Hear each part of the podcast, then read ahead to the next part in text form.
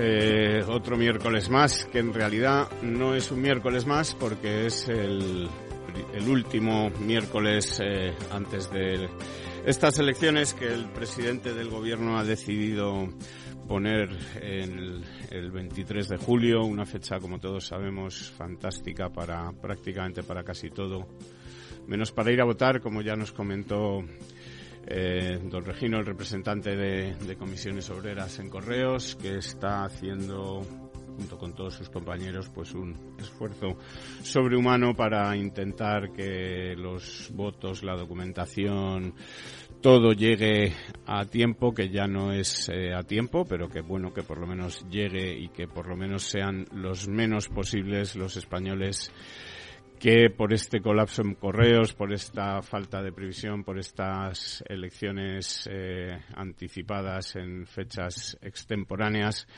pues puedan ejercer su, su derecho al voto. Buenos días, eh, tenemos hoy a María Santos. Buenos días, Muy María. buenos días a todos, a pesar de la noche torera que hemos pasado, ¿eh? temperaturas tropicales que no se ha podido pegar ni ojo. Mm, Y tenemos también a don Lorenzo Dávila. Buenos días, Lorenzo.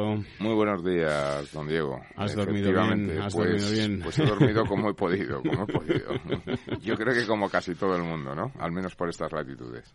Efectivamente, bueno, y sobre todo mm, en, en la capital, ¿no? Y en el sur y en, bueno, en, en- en regiones, además parece que la ola de calor ha, ha afectado sobre todo al este peninsular, se han registrado las temperaturas más altas, bueno, pues en Mallorca, en, en, en Gerona, en sitios donde, bueno, pues normalmente no, no suelen tener capacidad de competir en esto, pues con, con lo que viene siendo Córdoba, Sevilla, Andalucía, ¿no? Y, y sin embargo, pues, pues eh, esta vez son ellos los que los que se han llevado los que se han llevado el récord, ¿no?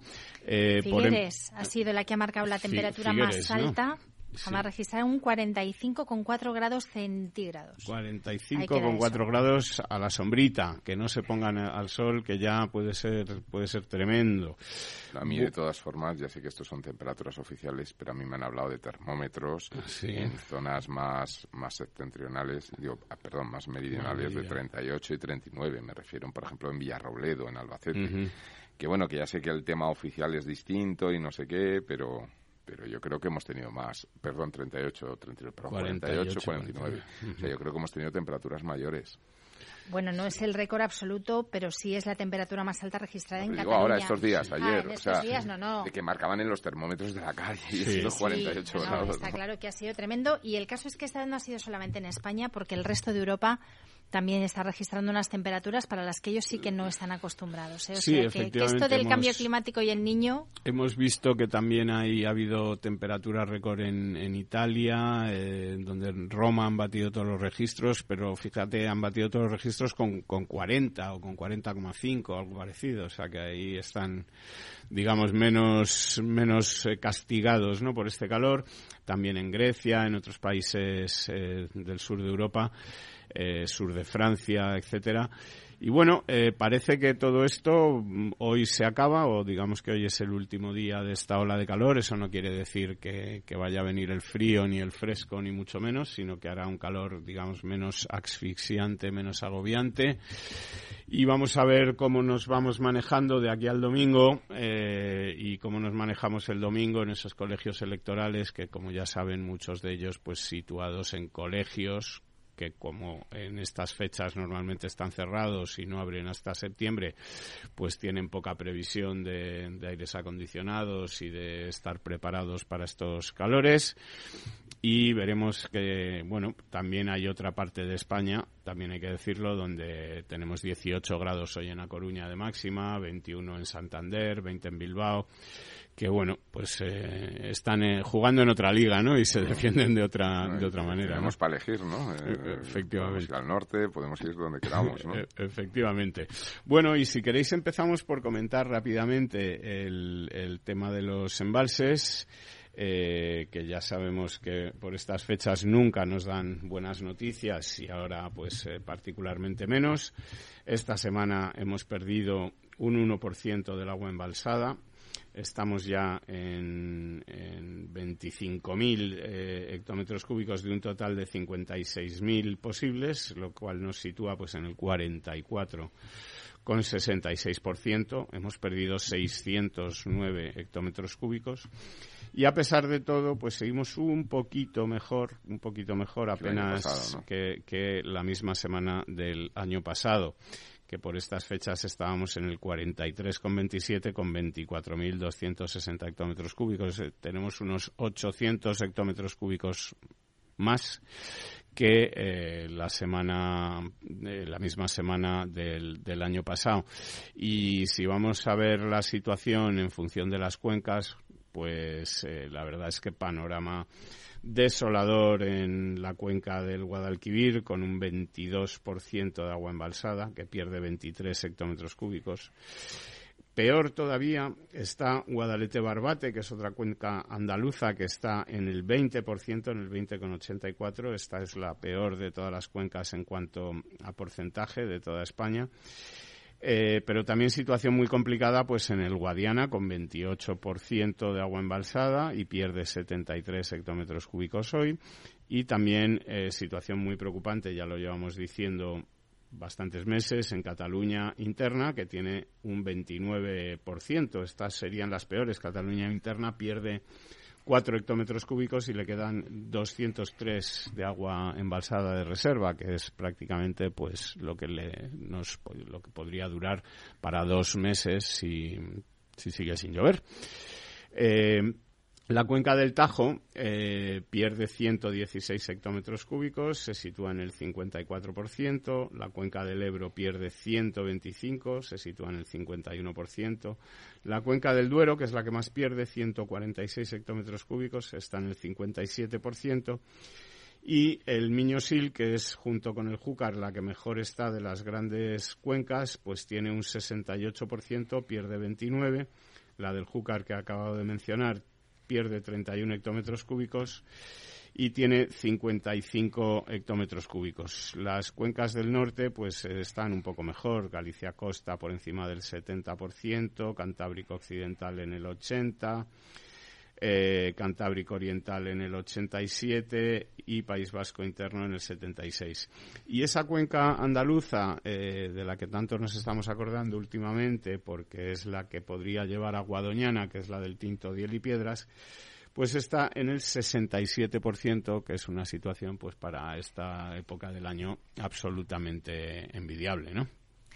Aún así hay que decir que, la sequía y eso que hemos tenido un mes de junio especialmente húmedo para lo que suele ser un mes de junio en, en España, pero la sequía está siendo catastrófica. Como no hay un cambio radical de tiempo y empiece a llover muy seguido, eh, vamos a terminar el año hidrológico en muy malas condiciones. El año hidrológico termina en, en octubre y ahora es la época del año, como tú comentabas, mm. donde más agua pierden los embalses, porque no llueve y porque es donde más, Cuando más estamos consumiendo. Consumiendo y se más se evapora también con este calor. Y esto tiene mucho que ver con, con, el campo, que es la parte que a mí más me, me duele. Y bueno, pues eh, la Comisión Europea el viernes pasado ya aprobó pues una ayuda de 330 millones de euros para 22 Estados miembros de, la Unión Europea que están afectados por desastres climáticos, tanto inundaciones como sequía.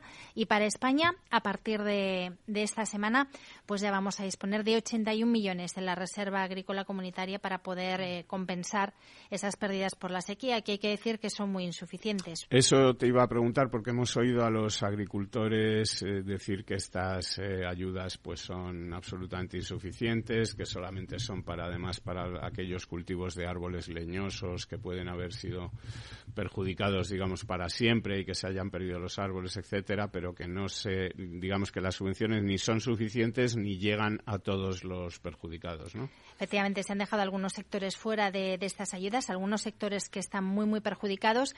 Y para que nos hagamos a la idea de, de, bueno, pues por tener una medida, ¿no? Porcentajes. La ayuda que dan solamente cubre el 8% de las pérdidas por hectárea de media.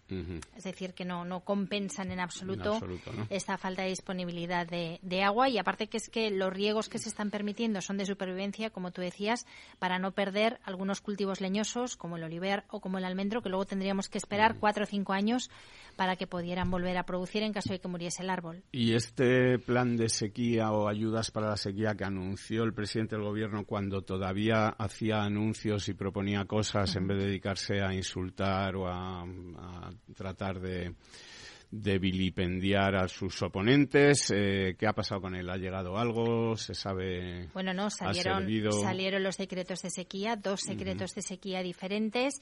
El último no dio tiempo a que lo convalidara el Congreso porque ya se habían disuelto las Cortes, pero fue convalidado por la Junta, la, Junta permanente, la Comisión Permanente del Congreso y ya se están recibiendo, se recibieron hace dos semanas, si no me equivoco, las notificaciones, ya con la resolución de los agricultores y ganaderos eh, afectados por la sequía que van a percibir ayuda y yo creo que, en esta semana han empezado a recibir las ayudas, claro, hay que terminar de buscar votos. También insuficientes, de todas formas. Sí, sí, estamos hablando de este porcentaje, eh, de, de un 8% de las pérdidas que se han tenido por hectárea. Bueno, eh, por, por no dejar de dar el dato, que seguro que don Lorenzo está preocupado, pues el en Pantano, San Juan, pierde 3 hectómetros cúbicos, está en 81 de los 138. Todavía, se puede uno bañar, sacar a pasear la, la piragua y todas esas cosas en esa playa, recordemos, única playa de Madrid que tiene bandera bandera azul, ¿no? Que bueno, y centro de atracción turística y en fin.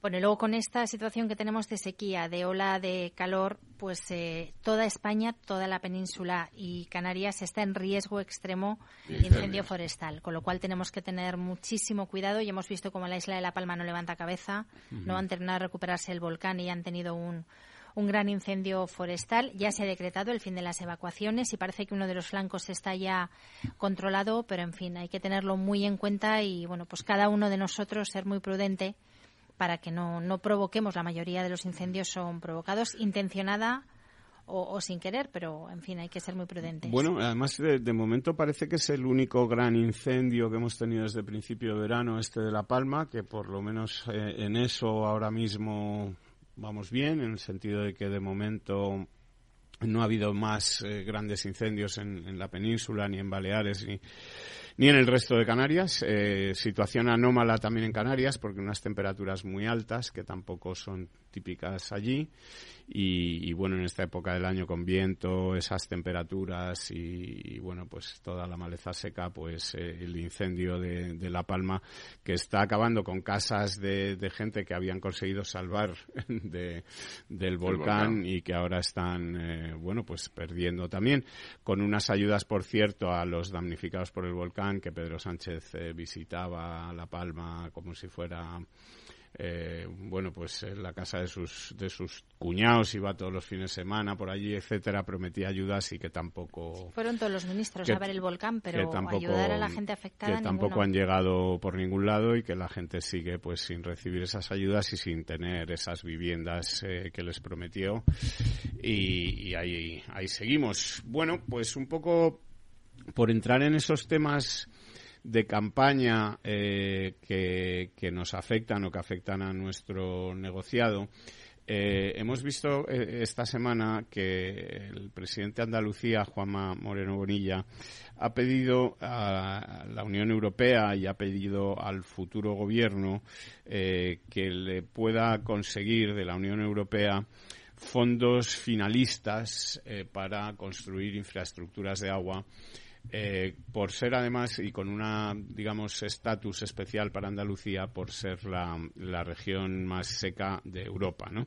Eh, dice que él quiere que Europa le reconozca una singularidad, pues a un nivel similar al de regiones ultraperiféricas como la Guayana francesa eh, y que se le concedan pues fondos finalistas para redoblar el ritmo de obras hidráulicas que, él ya ha emprendido y que ya está proyectando y poniendo en marcha muchas de ellas para que bueno pues con ese con esa ayuda eh, pueda conseguir ese agua que Andalucía que Andalucía necesita ¿no? Claro, lo cierto es que Andalucía tiene una media de los embalses, lo comentabas tú antes, en torno al 25% de, de la capacidad. Eh, hay algunos que están bajísimos, como el, el pantano malagueño de Viñuela, que está en el 9,8%, que es eh, bueno, un agua que prácticamente no se puede utilizar para, para consumo humano. Y lo que sí que tiene medido Andalucía es el peso que la sequía tiene en el Producto Interior Bruto de la comunidad autónoma. Concretamente, si no tuvieran sequía, en Andalucía crecería el PIB hasta un 4%. Adicional. Adicional. es decir, que, que, eh, tiene un peso muy importante para todo el desarrollo. Estamos hablando de urbanismo, de turismo, cualquier industria que se quiera poner en marcha Esto, y la agricultura. ¿Estos son datos te parecen realistas? Es decir, que... Sí, porque además eh, tú piensas que, bueno, lo ha dicho María, ¿no? Es que no solamente afecta al campo, que es lo primero que se nos viene a la mente, es que afecta a futuros nuevos desarrollos. Tú no puedes hacer una modificación o un nuevo plan de urbanismo si no tienes garantizados los servicios públicos. Y, uno de los más básicos es el agua. Por lo tanto, esto frena ese crecimiento o frena la implantación de industrias que necesitan agua o bien por refrigeración o bien por el tratamiento de, los productos que tienen. Es decir, que realmente es fácil de medir y, sí que es creíble que impacte en un 4%. Pensemos que... Sí, no, él no dice un 4%, él dice que, que, la comunidad hubiera crecido un 4% cuando la previsión ahora con la sequía es del 1,9, es decir, sería Hay un 2,1 de, de, diferencia. Razón de más para ser creíble porque afecta a muchos sectores, lo que estoy diciendo. Y además pensemos que un diferencial de ese tipo, aunque fuera el 2,1%, ¿no? Sostenido durante 10, 12 años, estaríamos hablando de un treinta y tantos por ciento de diferencia de PIB. Eso es la convergencia a Europa, por ejemplo, a, nivel de regiones, ¿no? Por el diferencial que hay, ¿no? Con lo cual realmente es importante el, el foco que ha creado el señor Bonilla en, con el tema de las infraestructuras del agua, que son vitales, pero no solo para Andalucía, sino para toda España. Lo que llama mucho la atención es como un país como España, donde la sequía viene acompañándonos desde el principio de, de los tiempos, hemos vivido con ciclos de sequía y somos el país de Europa que gracias a las obras de regulación que tan demonizadas tenemos ahora, hemos conseguido que la sequía no se convierta en escasez para cualquiera de los usos, no solamente el uso agrario, sino también los usos industriales y el uso de boca sobre todo, pues llama la atención que tengamos el foco puesto en la transición energética, pero no hayamos sido capaces de priorizar la transición hidrológica, una transición hidráulica y ahora mismo yo creo que es lo que está pidiendo Andalucía, ¿no? Hay muchos fondos europeos que están apostando por la transición energética, pero de nada nos sirve tener energía para un desarrollo industrial futuro si no somos capaces de garantizar la, soberanía hidráulica. Y yo creo que, que, ahí tenemos una asignatura pendiente que no tiene que ser solamente de España, sino del conjunto de la Unión Europea, el apostar por este tipo de infraestructuras que encajan perfectamente en lo digital y en lo verde, porque es, es esencial el agua para todo. Sí, a ver, yo creo que aquí en estas eh, elecciones, aparte de dos modelos de, otras muchas cosas, tenemos dos modelos en cuanto a lo que es la política del agua, ¿no? Hay por un lado la política del gobierno que parece consistir en, gastar menos, en que se reduzcan los consumos, se reduzca el regadío, se reduzca la agricultura y se reduzcan también las infraestructuras hidráulicas porque son bueno pues molestas para los ríos eh, no permiten que los pececillos y los patos naden por ahí a sus anchas, etcétera.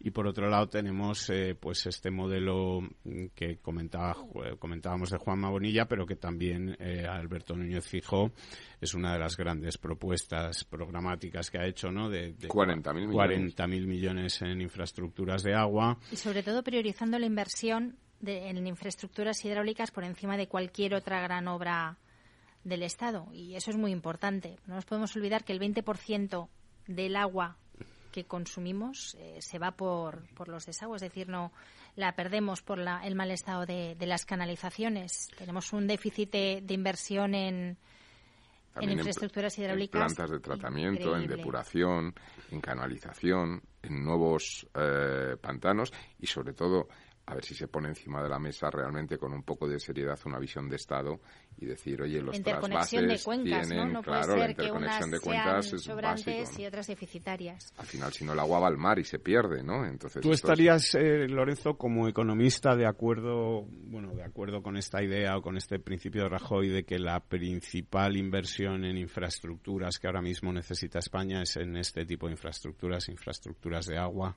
yo creo que hay dos pilares, ¿no? O sea, una sería las infraestructuras de agua y otro el tema energético. O sea, para mí el tema energético también es muy importante, ¿no? Eh, pero el tema energético que hace más referencia a toda la interconexión con Europa, ¿no? Porque si no, todo este, este exceso de inversión que se está produciendo en energías renovables, que puede tener un interés, pero si no eres capaz, porque volvemos a lo mismo, se pierde, si no la acumulas, es una energía perdida, ¿no? Entonces, o la comercializas o la acumulas. Es una de las funciones que tienen, por ejemplo, las, las infraestructuras hidráulicas, como los embalses, que pueden servir de pilas para las energías renovables. Y sobre todo en el tema energético, el tema nuclear, ¿no? que para mí es básico mantener, porque hace falta siempre una energía de base. Esa energía de base en cualquier, economía, en cualquier economía moderna está cifrada en torno al 40, 40 y tantos por ciento de la producción y en estos momentos la energía nuclear en España produce un 20%, es decir, hace falta doblar o un poquito más que doblar.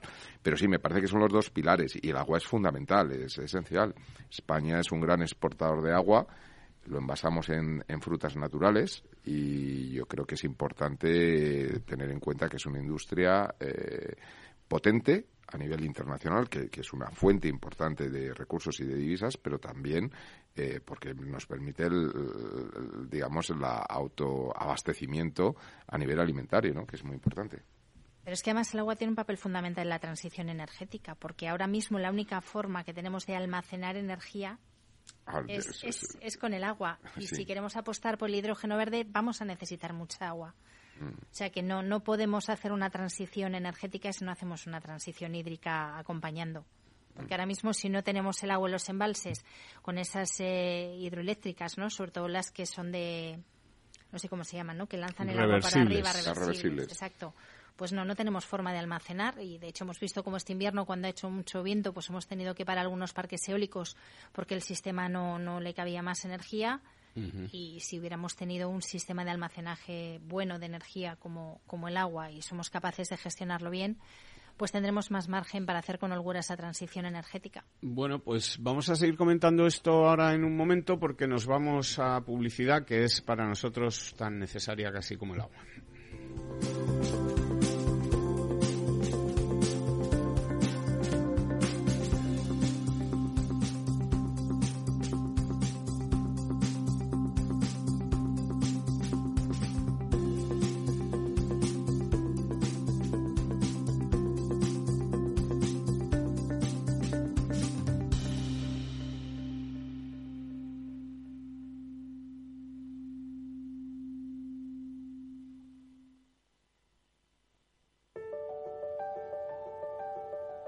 Capital Radio lanza el nuevo formato de Cripto Capital, todos los lunes a las 3 de la tarde con el maestro de trading algorítmico Carlos Puch Sajibela. Lo que nadie te cuenta, escúchalo en Cripto Capital.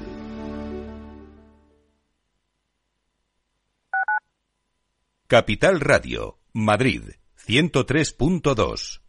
Gráficas Naciones. Más de 50 años de experiencia en el sector de las artes gráficas. Apostamos por la última tecnología tanto en impresión offset como en digital y gran formato. Realizamos todo tipo de impresión. Tarjetas de visita, folletos, libros, vinilos, decoración y montaje de stands. Más información en el 91 629 2145 o en gráficasnaciones.es. Si quieres estabilidad en el empleo, poder conciliar tu vida laboral y asegurarte una pensión para cuando te jubiles, debes escuchar Empleo Público. Todo lo relativo a las oposiciones, convocatorias, consejos para preparar las pruebas y la opinión de expertos de las administraciones públicas y de la formación. Los miércoles a la una y media de la tarde en Capital Radio tienes una cita con Empleo Público, con José Joaquín Flechoso.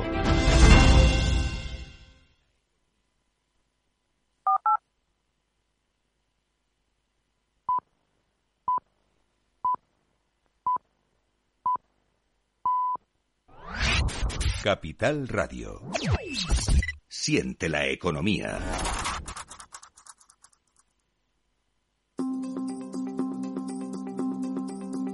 El Estado Ciudad. Capital Radio.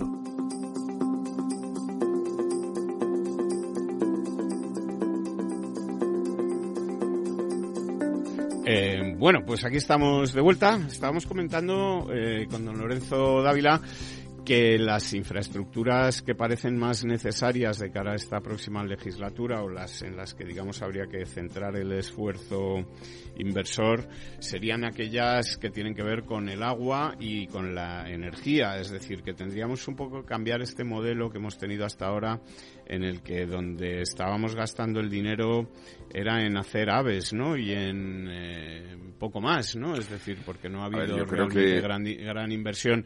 La inversión que se ha hecho en energías renovables, etcétera, es inversión privada, ¿no? Es decir, es mm. gente que, que apuesta por poner un parque eólico para vender o un, mm. huerto solar, ¿no? Para mm. poner eh, esa energía en, en el mercado y comprarla.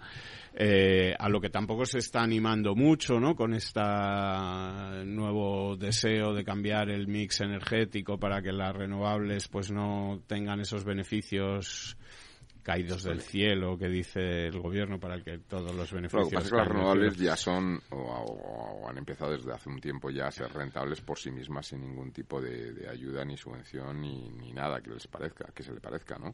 Y la verdad es que el crecimiento de la demanda eléctrica futuro, por lo que se supone que supone este cambio de modelo energético pues va a necesitar eh, todavía la implantación de nuevos de nuevos parques eólicos fotovoltaicos y demás no eh, el problema está en el almacenamiento porque si no al final eh, digamos que la sobrecapacidad instalada que se puede producir perdida pues pues pues es una inversión que realmente es muy difícil de rentabilizar.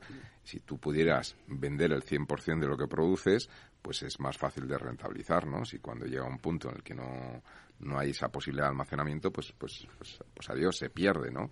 Esto es realmente lamentable, ¿no? Y yo creo que ese, ese sería, sería la vía. Sí, porque hablabas también eh, de, las eh, infraestructuras para poder llevar esta energía a Europa, ¿no? Para poder... Eh, claro, de, de, canalización, que esa es otra. O sea, Red Eléctrica tiene que llevar adelante una de las mayores inversiones, yo creo, a nivel de infraestructuras de, de la historia de este país, porque no tenemos capacidad de, transporte, para poder canalizar todo esto. Pero es que además estamos cegados totalmente con respecto a Francia, que es nuestro vecino del norte, para la posibilidad de canalizar esto. Francia sí lo ha querido siempre. Francia nunca ha querido una interconexión con efectivamente, es un problema y lo, igual que lo ha hecho con otras vías de transporte como los trenes de alta velocidad. Es este este verano que se inauguraba uno ya Barcelona-Lyon eh, con tren de alta velocidad, ¿no? Es decir, que empieza la cosa a empezar, pero, pero realmente hay una dificultad. Igual que tenemos en el agua una falta de política de Estado, de decir, oye, eh, tenemos que pensar que el agua, el agua es de todos y es un recurso y es, es un es un bien que, que produce externalidades económicas muy importantes y pues y sociales pues también Europa debería pensarse de que estamos todos dentro del mismo barco y que y que realmente esa interconexión somos una isla, ¿no? Y esto es un, un problema enorme. Pero hay otras infraestructuras, fíjate, que son necesarias. A mí una de las cosas que, que en este país siempre me, me llama la atención y me ha, me ha horrorizado es que cuando eh, vas a, ciudades, pueblos y demás, todas las carreteras se han renovado, se renuevan las operaciones asfalto en verano, estas cosas se renuevan y tal, y los polígonos industriales están destrozados. Pues los polígonos industriales es donde se produce la riqueza. O sea, ¿cómo podemos tener polígonos industriales que las aceras están levantadas, que las carreteras... Es decir, yo entiendo que obviamente van cambiando, los caminos son los que más desperfecto producen en las calles, pero precisamente por eso es donde más necesidad de mantenimiento tendríamos que tener. ¿Por qué tenemos, uno va a Alemania o al norte de Italia y los polígonos industriales, vamos, tienen un diseño, son, son, son espectaculares, ¿no? Es decir, realmente hay un interés por cuidar lo que es su máquina productiva, no solamente el software, sino el hardware de esa máquina productiva, que aquí parece que estamos como la zona de, abandono, ¿no? Es decir, y con esto lo digo porque hay otro de los elementos de interconexión de transporte ferroviario que son muy importantes, que son las, interconexiones y el desarrollo del transporte ferroviario de mercancías. Porque durante los últimos años se ha hecho una inversión tremenda en pasajeros, que ojo, eh, si en algún país de Europa, bueno, quizá Francia también, ¿no? Eh, está justificada la inversión en el transporte ferroviario de pasajeros, es un país que tiene 80 millones de turistas. Quiero decir, nuestras mercancías son personas, ¿no? Los llevamos a Toledo, los llevamos a, a, Sevilla, ¿no? Pues porque estamos, eh, es, otra fuente de riqueza, ¿no? Con lo cual no estoy diciendo que no se hubiera hecho la inversión en, transporte ferroviario de personas porque es una fuente de riqueza, pero hemos abandonado muchísimo el, tema del transporte de mercancías. Eso llama mucho la atención porque se ha apostado mucho por la infraestructura portuaria. Nosotros tenemos grandísimos puertos que reciben un volumen de mercancías tremendo. Por ejemplo, si hablamos de grandes graneles, tenemos el puerto de Tarragona, el puerto de Santander, y sin embargo, cuando llegan todos esos graneles que llegan de cualquier parte del mundo, la única forma que tenemos para distribuirlos es en transporte por carretera. Cuando tenemos una red de ferrocarril muy capilarizada que hemos ido abandonando y que se podría revitalizar apostando por, por el transporte de mercancías. Sí, y hablas, hablas de, transporte por carretera cuando no es directamente de que no hay ningún transporte, como ha ocurrido, por ejemplo, en el puerto exterior de Ferrol o en algún otro en el que se, vemos que la planificación, digamos, brilla por su ausencia, que se hace un inmenso puerto de mercancías al que no llega una autopista, ni, ni, una carretera, ni un ferrocarril, ni nada, ¿no? Es decir, el puerto está muy bien, es estupendo, está ahí, ha costado millones, pero no. Eh, ¿Haría falta, Lorenzo, tú piensas, un plan nacional de infraestructuras en el que, digamos, por, una vez eh, las infraestructuras se, hagan, digamos, de una forma planificada para que no sea que cada alcalde hace una rotondita en su pueblo, sino que... Periódicamente esos planes nacionales de infraestructuras existen, ¿no? Lo que ocurre es que se marcan las grandes directrices, son reservas de suelo, etcétera, para esas infraestructuras. Lo que hace falta es ejecutarlo, ¿no? Es decir, que, que el tren, por ejemplo, todo el tema del tren de mercancías y la interconexión con Europa, tanto por el eje mediterráneo como por el eje central, eso está previsto en, planes de infraestructuras, ¿no? En los planes europeos, en las políticas de descarbonización que, se está combatiendo el transporte por carretera, el tren se presenta, de hecho el año pasado fue el año europeo del tren, porque es, digamos, el transporte más sostenible, pero no una apuesta de Claro, y, hay un problema también en esas grandes a mí, estos planes, igual me equivoco, y corregidme, me, parece que son más como grandes ideas, eh, cosas eh, que, que, planes, digamos, planes como tal, en el que se baja un papel con números, kilómetros, eh, euros, de dónde tiene que ir a dónde cada infraestructura, cuándo se comienza, cuándo se acaba, no, eso, etcétera, eso, sí se establece. Lo que no se establece es, digamos, el, calendario de inversión eh, sino más o menos las necesidades, ¿no? Es un poco más un, un, plan de necesidades de infraestructura. El eje mediterráneo, por ejemplo, en los últimos cinco años ha sido uno, mediterráneo, ha sido uno de los ejes de inversión infraestructural importante. Eh, Pero en ese eje lo que se prioriza es la salida de mercancías desde el puerto de Valencia para toda Europa y de, y de nuestra huerta de Europa por carretera. En ningún momento se ha planteado una vía rápida de transporte de mercancías para abastecer a. Desde Algeciras, habría que hacerla desde Algeciras. ese es el famoso corredor mediterráneo del que llevamos hablando 20 años y que sigue por ahí esperando a que. Y el corredor central que también está recogido el corredor central, el corredor atlántico, etcétera, que siguen sin venir y sin llegar nunca, ¿no? Y es una pena porque hemos tenido un volumen de fondos increíble que han venido de los Next Generation y en cambio hemos apostado por otras políticas que yo no sé si al final o por otras estrategias se van a terminar de consolidar o no, teniendo en cuenta, publicaban un informe de Llorenti Cuenca, que uno de cada cuatro uno de cada cuatro euros de los Next Generation no se han ejecutado. De, este año. Este y, el retraso de lo que llevamos de este año y el retraso que vamos acumulando. De... Este semestre ha bajado la adjudicación un 50%. Por la negociación de la adenda y por las elecciones. De años anteriores, ¿no? Eh, está claro que, eh, lo que se ha hecho con estos fondos, que yo recuerdo, Lorenzo, cuando, cuando hablábamos de que se iban a poder conseguir estos fondos, cuando estábamos aquí en la pandemia, ¿no? y todo era negro y tal, y veíamos en estos fondos pues una gran, y, particularmente tú eh, hablabas de, oye, pues una inversión de 140.000 millones de euros, eso es, un, empujón, un impulso del económico, PIB, es un tal... en 3-4 eh, años es un 3% pero, del PIB anual, al, final eh, todo eso no ha llegado, ¿no? sobre todo que no. se ha hecho de manera planificada para intentar buscar el mayor efecto multiplicador de esta inversión. Es decir, al final eh, parece que solamente sabemos eh, gastar el dinero en, comprar ordenadores nuevos y, máquinas de café, ¿no? Es decir, que realmente grandes proyectos no se han llevado adelante, es decir, ha sido la oportunidad perdida de ver cuáles son aquellos sectores donde puede haber un efecto multiplicador a medio y largo plazo lo suficientemente potente.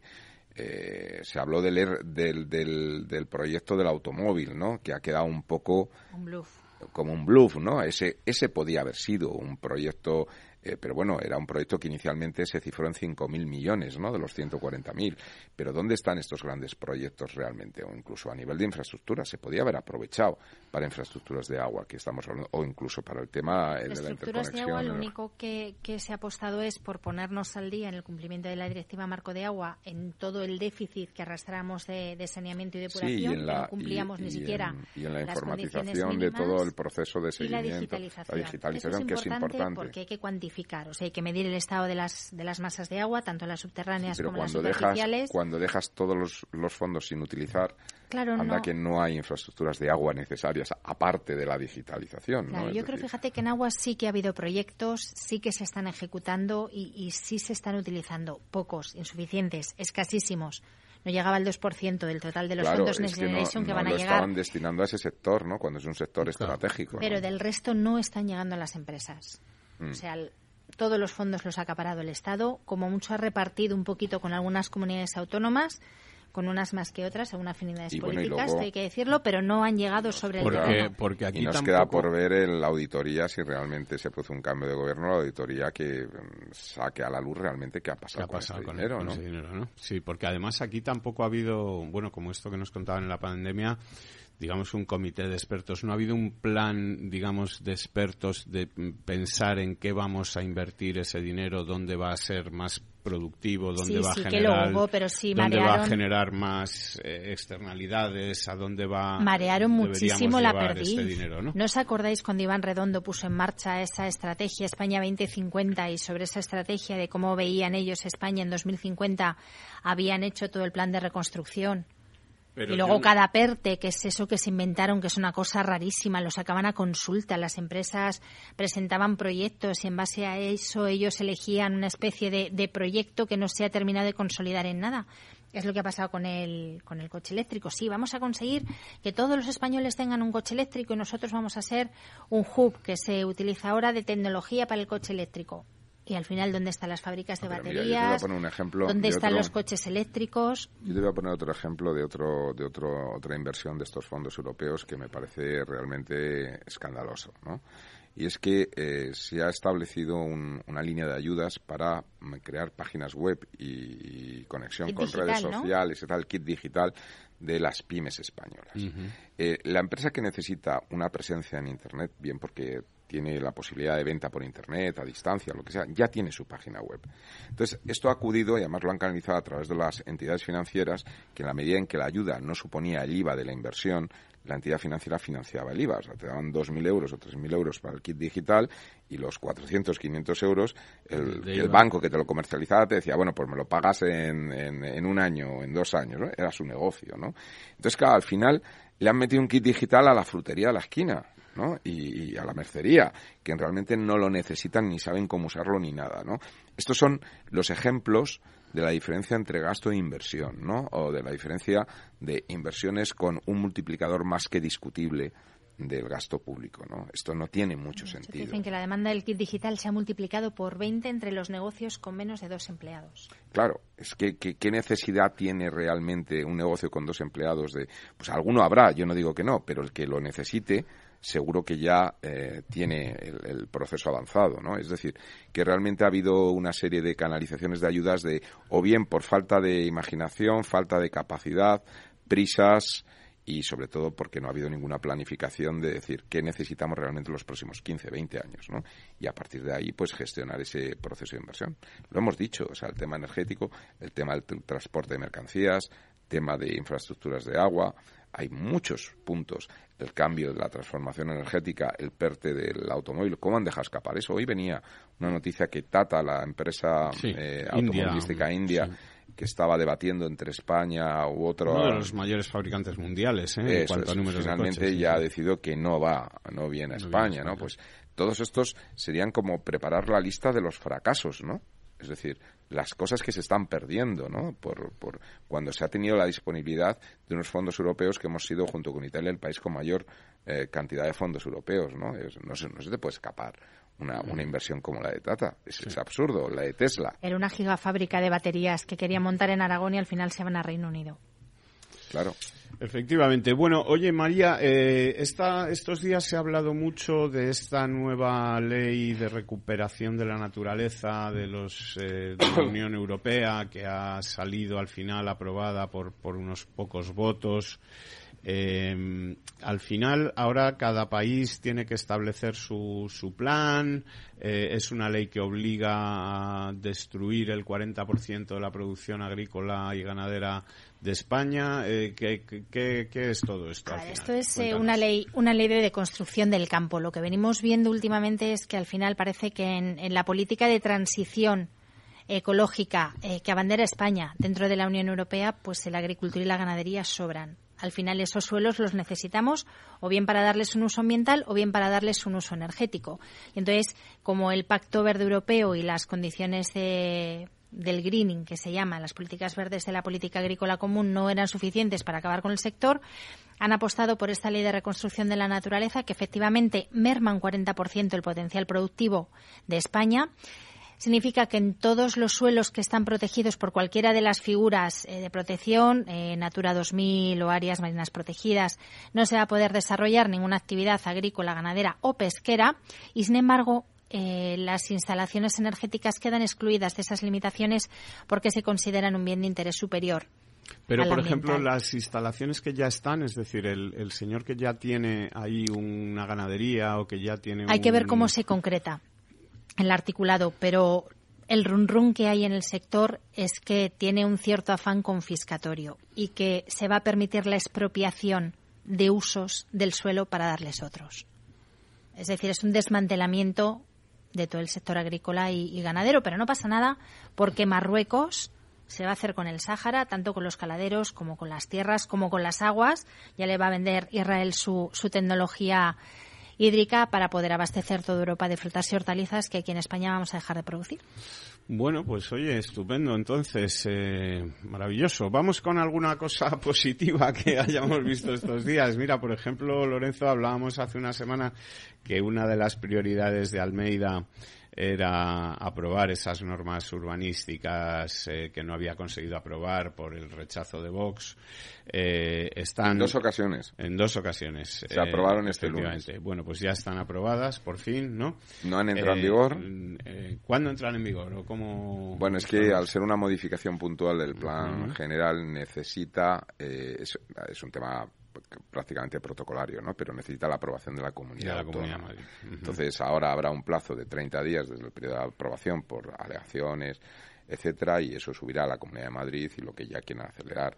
Se está hablando de que puede llegar a ser por simplemente por los propios trámites burocráticos de que lo tienes que poner en, en comunicación por alegaciones, etcétera y tal, de unos cuatro meses. Unos cuatro meses. Pero también se está rumoreando en el mercado que la Comunidad de Madrid está intentando todos los medios para acelerarlo, ¿no? Pero como mínimo en el mejor de los casos, eh, yo creo que nos iremos a octubre o noviembre. De esta norma se ha hablado, bueno, como siempre en los medios de comunicación destacan aquellas cosas que les parecen, pues, como más eh, capaces de, suscitar un titular y algunos clics, etcétera, pues de que las viviendas no van a poder tener más de 40 metros cuadrados, alguna cosa menos, menos. Que no van a poder tener menos de 40 metros cuadrados, perdón, eh, pero pero hay cosas, eh, digamos, más, sustanciales, ¿no? En esta en esta reforma. ¿En, qué lo vamos a notar? ¿Va a haber más construcción de viviendas? He leído, por ejemplo, que ya no computan, digamos, las zonas de uso común, los tendederos, los trasteros, las terrazas, los cuartos de instalaciones, ya no computan efectos de edificabilidad. No, los cuartos de instalaciones no computaban se, tampoco. Se va a poder hacer más, se va a poder edificar más, vamos a poder tener más viviendas, vamos a notar esto en, que va a haber más vivienda disponible. A ver, en principio, eh, más que más vivienda, eh, lo que porque además no solamente es la edificabilidad, las limitaciones que tiene la, la construcción, porque tienes otras, eh, marcadas pues por el número de alturas o marcadas por la ocupación en el suelo, etcétera. Lo que sí que puede permitir es el abaratamiento ¿no? Eh, de, las viviendas, porque realmente al tener más edificabilidad, aunque tengas el mismo número de alturas, es decir, aunque el volumen pueda ser el mismo, pero tienes más elementos para vender, pues obviamente al final el coste por unidad de venta pues se, se, abarata, ¿no? Es decir, que es un tema que puede hacer más rentable la inversión inmobiliaria y por lo tanto que se pongan en, en marcha muchos más proyectos, incluso abaratar el, el precio, primero por esa normativa y, también por, por, el hecho de que al haber más proyectos en marcha, más competencia, pues al final la competencia es lo que tiene, ¿no? Pero hay más medidas interesantes detrás de esta transformación. Hombre, yo creo que se hace, se agiliza muchísimo todo el tema de la transformación de los de lo existente. Es decir, al final la única forma de, abaratar eh, vivienda es poner vivienda en el mercado. Esto no, es, es, como de cajón, ¿no? Es decir, a mayor oferta, eh, ante una demanda determinada, pues los precios caen. Entonces la oferta o la construyes o la pones en el mercado, que son cosas distintas. Construirla, pues a veces lleva unos plazos, unos tiempos que a corto plazo no tienes ningún efecto, porque el, caso extremo de nuevos desarrollos, etcétera, pues, pues, pues tienes que presentar proyectos, tienes que, es decir, tardas años en que eso acabe estando en el mercado. Siempre hay que sembrar y, ponerlo para medio y largo plazo. Pero sí el que se permite o se agiliza mucho los cambios de uso, eh, se agiliza mucho, por ejemplo, una medida interesante es que en edificios que estaban fuera de ordenación se facilita el cambio de uso para que sigan manteniendo un cierto nivel de vida útil. Es decir, que esto lo que está haciendo es poner producto en el mercado, ¿no? Sobre todo hay mucho tejido industrial en, una ciudad como Madrid, ¿no? De, barrios que, ya no tiene sentido que estén esos desarrollos industriales tan en el centro. Prefiero dentro del eje de la M, de la M30, por ejemplo, o incluso de la M40. que se transformar ahora en vivienda Y que esto pueda facilitarse esta transformación, etcétera, y que esos eh, industrias que en la mayoría de los casos están abandonadas ahora mismo porque ya no tienen sentido, ¿no? Pues eh, se van hacia el extrarradio y demás, pues, pues esto empieza a cobrar fuerza, ¿no? Entonces yo creo que hay una vocación de agilizar todo, ¿no? Eh, por parte tanto del gobierno de Almeida en la anterior legislatura, que fue frustrado un poco por el tema de, de, Vox, que lo, lo, rechazó en dos ocasiones, como por parte, sobre todo, de la Comunidad de Madrid, que no olvidemos que es quien tiene el arma poderosa de la ley del suelo, es decir, la que realmente articula la política eh, de vivienda o, digamos, la política urbanística ¿no? y inmobiliaria en, la región. ¿no? Luego se ha modernizado porque además incorpora figuras que hasta ahora pues no existían, como las cocinas fantasma, ¿no? que proliferaron tanto durante la, pandemia y ellas sí que están reguladas y bueno pues exige unas mínimas condiciones y dimensiones del local donde se vayan a instalar para que se puedan autorizar. Y luego dos figuras muy importantes que son el co-housing y el co-living. Que se, efectivamente. para que las soluciones habitacionales no se conviertan en infraviviendas. Es decir, eh, si son pues eh, el co-living que llaman, pues pues el alojamiento tiene que contar con dormitorio y baño, por lo menos, es decir, todo tienen que ser dormitorios con, con baño y en el cohousing pues también se limita o se establece la superficie mínima en 30 metros compensada hasta los 40 con zonas comunitarias. Bueno, y tenemos también en Madrid, que ya ha anunciado el ayuntamiento, dos de sus grandes proyectos para esta legislatura, que son planes de cubrición, lo llaman cubrición, yo no sé si es correcto esto. Soterramiento, ¿no? Soterramiento, pero bueno, primero se soterra y luego se cubre, ¿no? Se cubre y se hace encima, bueno, pues lo que todos sabemos que se ha hecho, por ejemplo, en la M30, que serían el que se va a hacer en la zona de ventas, y el que se va a hacer en, Castellana, ¿no? Que son, eh, bueno, pues dos eh, grandes proyectos de Almeida que hará que la capital gane 150.000 metros cuadrados de zonas verdes eh, siguiendo un poco el éxito de Madrid-Río, casi, bueno, también una de ellas, la de ventas, añade, vinculada también a la M30, ¿no? Además de estas cubriciones, como, como tú comentas, eh, otro de los proyectos que a mí me encanta, porque además pasé el otro día, lo vi, lo, había leído en el periódico, pero... El, el, cinturón boscoso, que van a hacer el cinturón verde. No, pero eso es de la Comunidad de Madrid. Ah. No, no, no, no, no, es que en la M30 ha decidido que todos los, ah, los jardines verticales, los, jardines verticales los paramentos estos que estaban todos llenos horribles de, de grafitis, pues sean jardines verticales, que eso refresca el ambiente, genera, absorbe el CO2 de los vehículos, es decir, que tiene muchas... Y en eh, la primera fase, eh, que era la fase en la zona de la vaguada, ¿no? Y la verdad es que pasé hace dos días, lo vi, me pareció que había quedado espectacularmente bien. Y parece ser que toda la M30, no estoy me refiriendo ya a lo de las ventas que queda, sino el resto, de, la M30, de la M30, también en la zona ya, digamos, de sí, la que discurre sin soterrar. la, que, la que está sin soterrar, pero que tiene grandes paramentos verticales, pues es uno de los proyectos que ya está aprobado. Es el jardín vertical más grande de Europa. Solo que no se ha podido ejecutar antes de las elecciones municipales, con lo cual estarán con ello. Ya digo, eh, terminó, ha debido de, estrenarse hace muy poco, no sé si lo han inaugurado oficialmente. Hace dos semanas, creo que fue la primera inauguración que hizo Almeida. Después, de, las, elecciones, fue el jardín vertical de la realmente espectacular, ¿no? O sea, yo creo que estos son ideas que hay que apuntarse. Sí, sí, claro que sí. Bueno, pues nada, y por acabar muy rápidamente, si queréis, el Parlamento Europeo ha puesto ya el borrador definitivo de, la modificación del mercado eléctrico europeo en el que, bueno, al final hay grandes diferencias eh, con lo que había presentado eh, Teresa Rivera y el gobierno español, que eran un poco los impulsores de esta reforma del mercado eléctrico, eh, sobre todo porque, bueno, pues todas estas tentaciones intervencionistas que tenían sobre el mercado eléctrico, pues han desaparecido del borrador.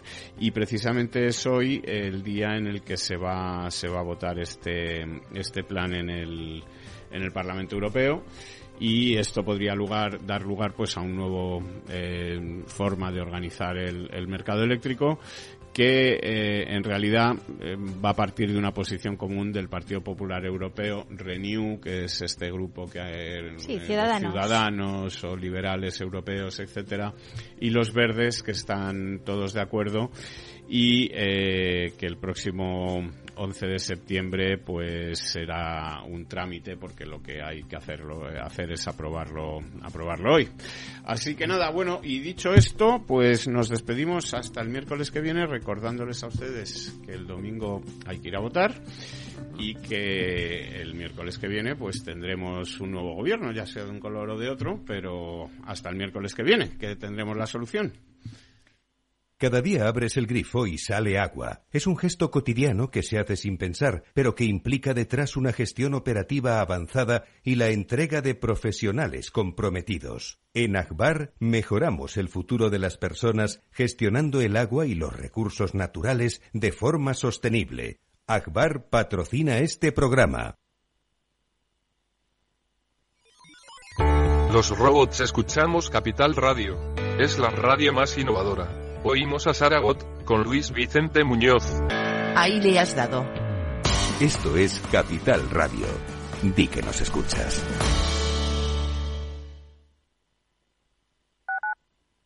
Capital Radio, Madrid, 103.2. Horno San Onofre. Somos pasteleros y eso nos gusta. Utilizamos materias primas que nos hacen disfrutar y elaboramos todos nuestros productos de forma artesanal, sin sucedáneos, ni margarinas, ni grasas trans. Sabemos que las cosas buenas son importantes. Con el hashtag buscamos gente dulce. Horno San Onofre, calle San Onofre 3, teléfono 91 532 9060, www.pasteleriasanonofre.com. Disfruta de la mejor cocina gallega en Montes de Galicia. Todo un clásico moderno en el barrio de Salamanca. Disfruta de la variada dieta atlántica, de las mejores carnes y pescados tratados con respeto y transparencia y regados con una de las mejores bodegas de la zona. En grupo, en familia o en pareja, Montes de Galicia te ofrece el espacio perfecto en cada ocasión. Si quieres entender mejor todo lo que rodea a nuestro sector alimentario, tienes una cita en La Trilla. Un gran equipo de especialistas te acercará a la actualidad económica y política desde el campo hasta la mesa. Conocerás sus principales innovaciones sin olvidar las producciones más tradicionales. Los sábados de 8 a 9 de la mañana con Juan Quintana, La Trilla de Capital Radio.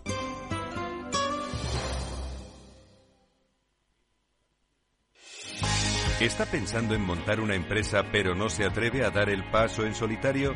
Busca una marca conocida y consolidada que le respalde. En Franquiciados le ayudamos a elegir el negocio que más se ajuste a sus necesidades. Franquicias de éxito, innovadoras, de baja inversión. Los miércoles a las 12 en Capital Radio tienen una cita con el único programa de radio de España especializado en la industria de la franquicia. Franquiciados con Mabel Calatrava.